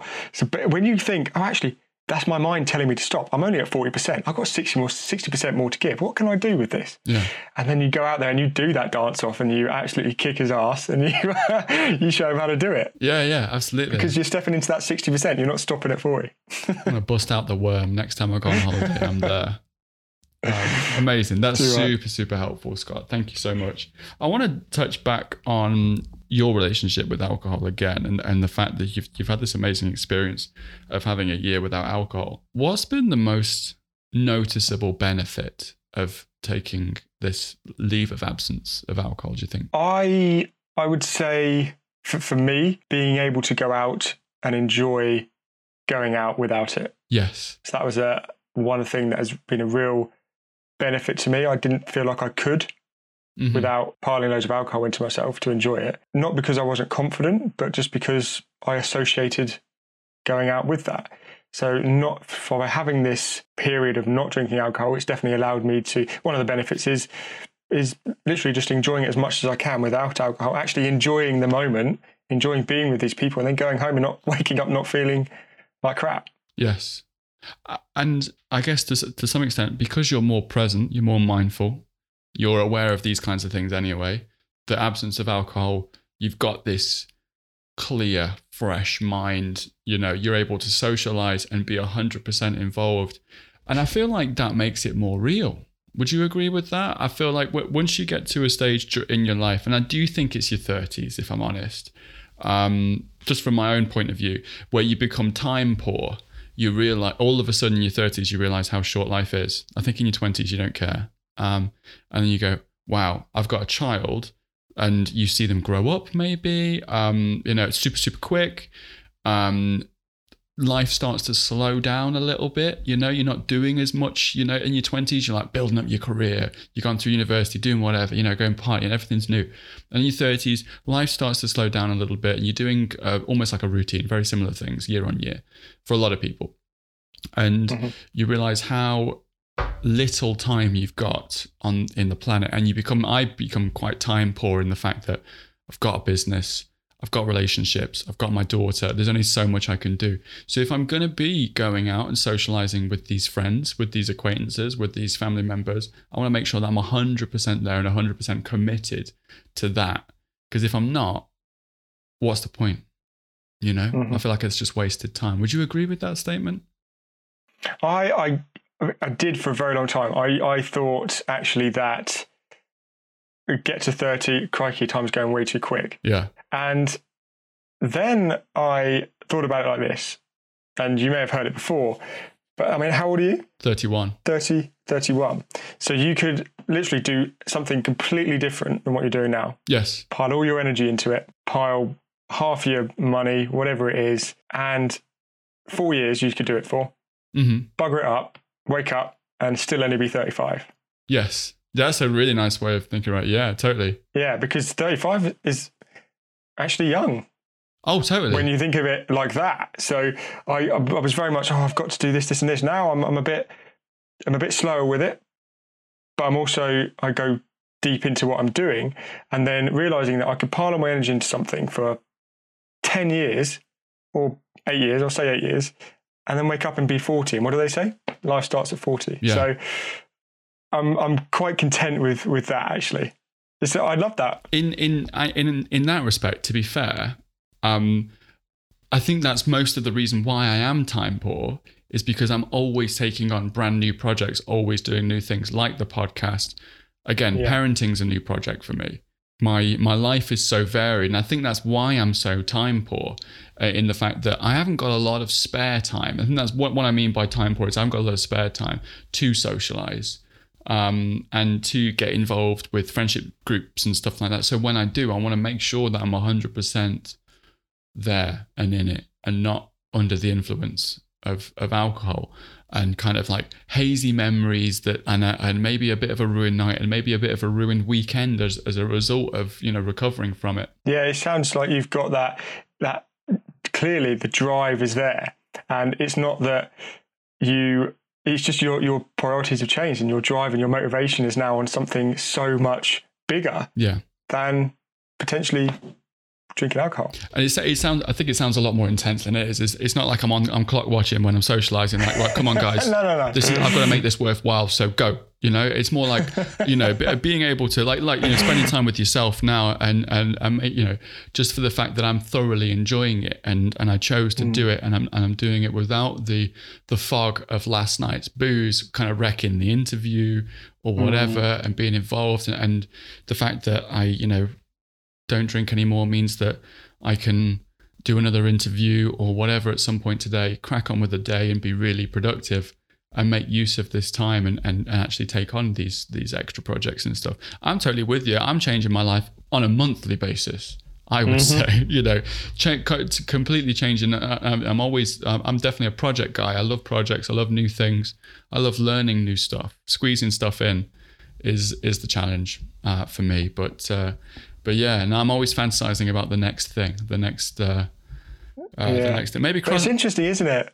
The way that we think is that we haven't got much time, which I completely agree with you. It is. It feels like as you get older, oh, you're running out of time. But on the flip side, actually, you could literally pile your energy into something, wake up and only be 35. And be like, okay, I've got plenty. Yes. Actually, I've got plenty of years left. It's a very weird one for me. I feel it's Mm-hmm. a it's a bit of a conflict, but quite a nice conflict. I'm not not complaining. Absolutely, yeah. This is it. I I think um, my big thing is not wasting time.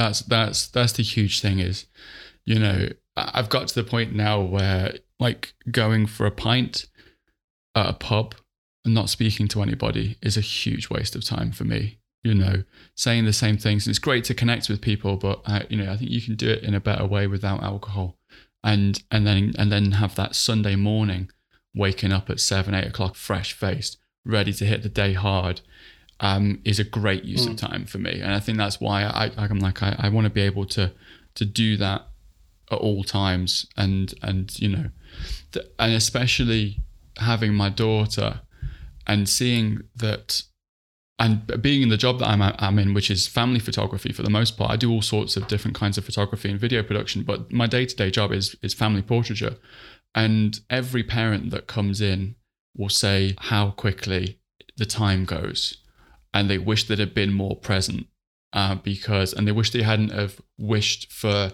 them to be the two the, the terrible twos to be over because then it will get easier. And and and actually what they what they what a lot of people you know say when their kids are like seven is god cherish every moment um because before you know it they don't want to be hanging around you or you miss the bits where they were super young and super cute and they were doing all these things and and so i think that goes back quite nicely to the fact that being present being in the moment being mindful uh, is a is a really good place to be and a really wholesome place to be Yeah, I love that.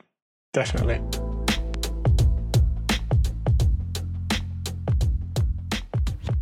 has this kind of new outlook. I know you weren't a huge drinker anyway, but do you think not drinking has opened the doors to other parts of your life? Uh, you know, any any new developments, any any new really positive things, purely as a result of the fact that you don't drink and you've got that time and you've got that motivation. Yeah, I totally. It, it, it clearly showed me how capable I was and how driven I was to be able to make a change in my life. Something that for a lot of Mhm. people is what, as we know, you go, you don't drink, but it baffles them. So that for me just showed me how driven I was, which affected a lot of my life because I thought if I can do that, I can do this, I can do this, I can do this, and it was just a very big switch for me. Um, I could deal with social pressures more so than I thought I could. Um, yeah, I would say that it has pushed me to go further, which is strange, right? Because you might just say, oh, it's just alcohol, but it's the culture that we live in in many ways. And overcoming that, yeah. having the drive and the motivation to carry on, the willpower just reinforces the fact that how capable I am. And that's not me being big headed, that's just confident in my what I do and who I am. Absolutely. I think for a lot of people, alcohol is an ambition killer. I think you get great ideas um, when you, when you're under the influence, but um, the next day, I think it becomes infinitely more difficult to put those ideas in place uh, because you're under the fog of can't be asked. Mm. You know, um, that's that was where I was at for you know a lot a lot of the time. Uh, and if you're and even if you're just like a bit of a social drinker, two three nights a week, having a bit more alcohol than you should do on those particular nights, waking up the next day, you have some great ideas on the on the sofa with your partner about what you want to do and all these great plans, and the next day comes and you've either forgotten about them or you don't do anything about them because you are a bit fuzzy headed or you've got a bit of a hangover and that you know. Whereas you know now, if I have an idea at nine o'clock at night, I'm putting it into action there yeah. and then because I'm sober you know i can i can i can get in the car and drive to work and put something in place there and then if i feel like i need mm. to which is a very cool place to be as far as i'm concerned having that freedom all of a sudden not drinking gives you freedom which mm. is i never thought i would it would be a thing mm-hmm. you know um, yeah it's powerful you know not very cool very very cool what's next for you you got any you got any um, big long-term goals and plans that you that you want to be putting in place that you can share with us well for, for me personally, a big, big goal of mine is I want to deliver talks. Okay. To people with low confidence. I want to be able to help them with that and reach more people as much as I can. You know, I'm online at the moment. I do lots of online work, but also locally. I do want to branch out. That is my ultimate goal to be able to reach people in a workshop or mm-hmm talk environment. So that's that's my main goal. You're skirting around TED Talk there, aren't you? Oh, TED Talk is definitely on the cards. Oh man, how cool would that be? I'd yeah. definitely go to a quiz to a Scott Hardiman TED Talk. Yeah, I'd, I'd love to do it, and that's definitely on the cards. It's just the pandemic kind of throws that out of whack at the moment, doesn't it? It does. It yeah. does. I, I, don't think you get the same effect. I think you need a audience to be able to do something like that. It sounds amazing. Um, yeah. And uh, you're obviously the person to do it. Um, you know, if you can't coach yourself in, you know, the confidence and, uh, and things like that. Actually, is that a good question? You know, knowing all of these processes, learning all of these processes, and being able to share them with your clients, does that reinforce those messages to yourself as well? Because I imagine it's quite difficult to put these kinds of things in place if you're not held accountable by it. But if you're actually, you know, you have to walk the walk, I guess, in your line of work, don't you? Um, because if you're you um, you would know in your head if you're if you're telling someone these are the things you need to put in place to be a more confident person. If you're not doing that yourself, I guess I would feel a bit more like a um, I know, like I wasn't being honest. Yeah, absolutely. You know, I've been through those big struggles. I've been through that anxiety, that serious low confidence for the majority of my life. So I have those processes in place. What I show other people what I coach them in are things that work not just for me but for the people I've helped as well. And I need, of course, I need to action those things. I do mm-hmm. have times, you know, this weekend just gone, I was, I've worked really, really hard. I worked myself a little bit too much, and something that would have knocked me for two weeks now will knock me for maybe half a day. I'll say, "Hey, Scott, well, hey, awareness, key. Mm-hmm. That's the first thing I teach people is awareness. You, you just need to turn it down a little bit here."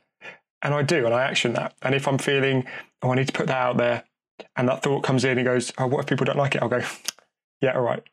Is that helpful? No. Do I want to think it? No. Is it true? Of course not. And then I take action. And it's about having that. I'm, I'm very in tune with my mind now.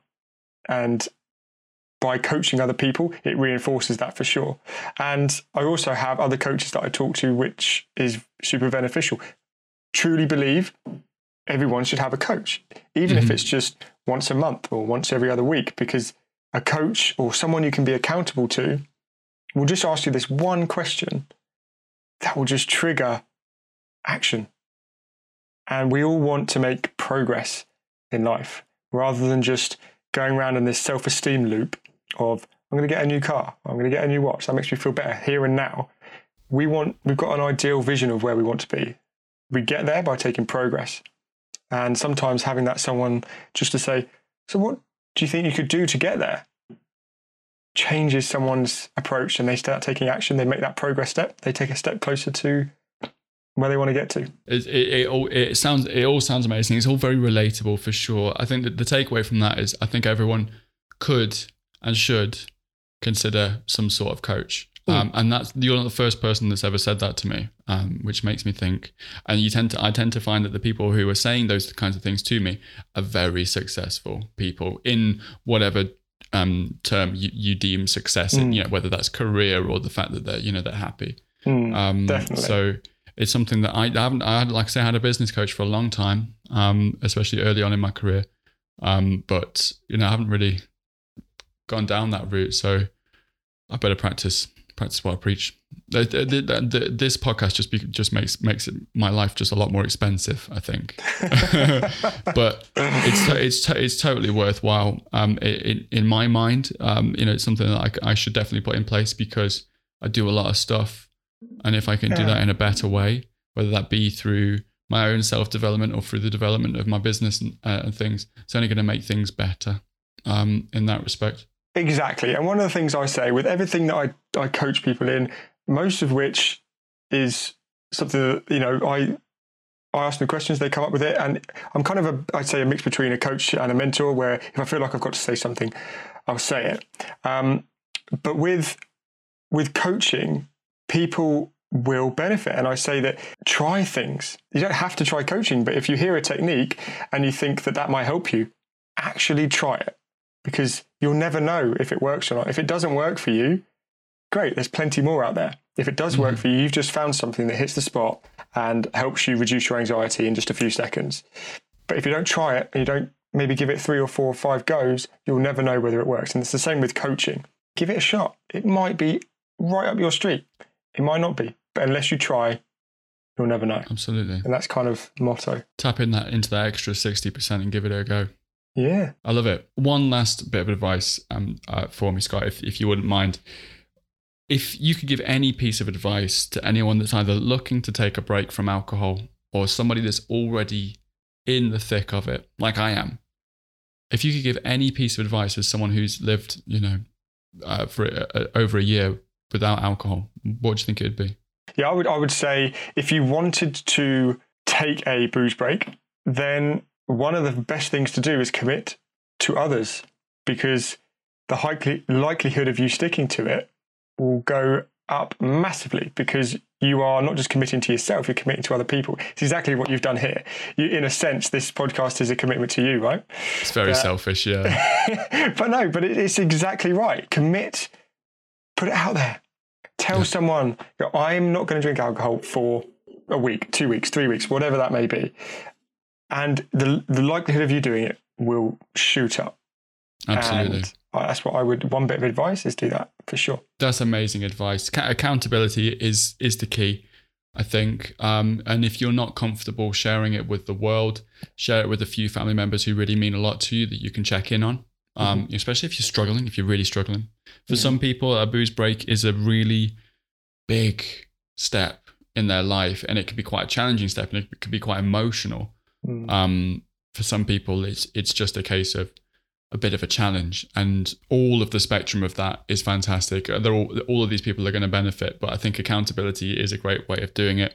And uh, you're absolutely right. Uh, you've completely found me out there. The, the podcast was purely a use of uh, of accountability in the fact mm. that I can I I couldn't physically turn on this microphone having known that mm-hmm. I'd had a couple of pints the night before and I'm talking about all the benefits of living alcohol free.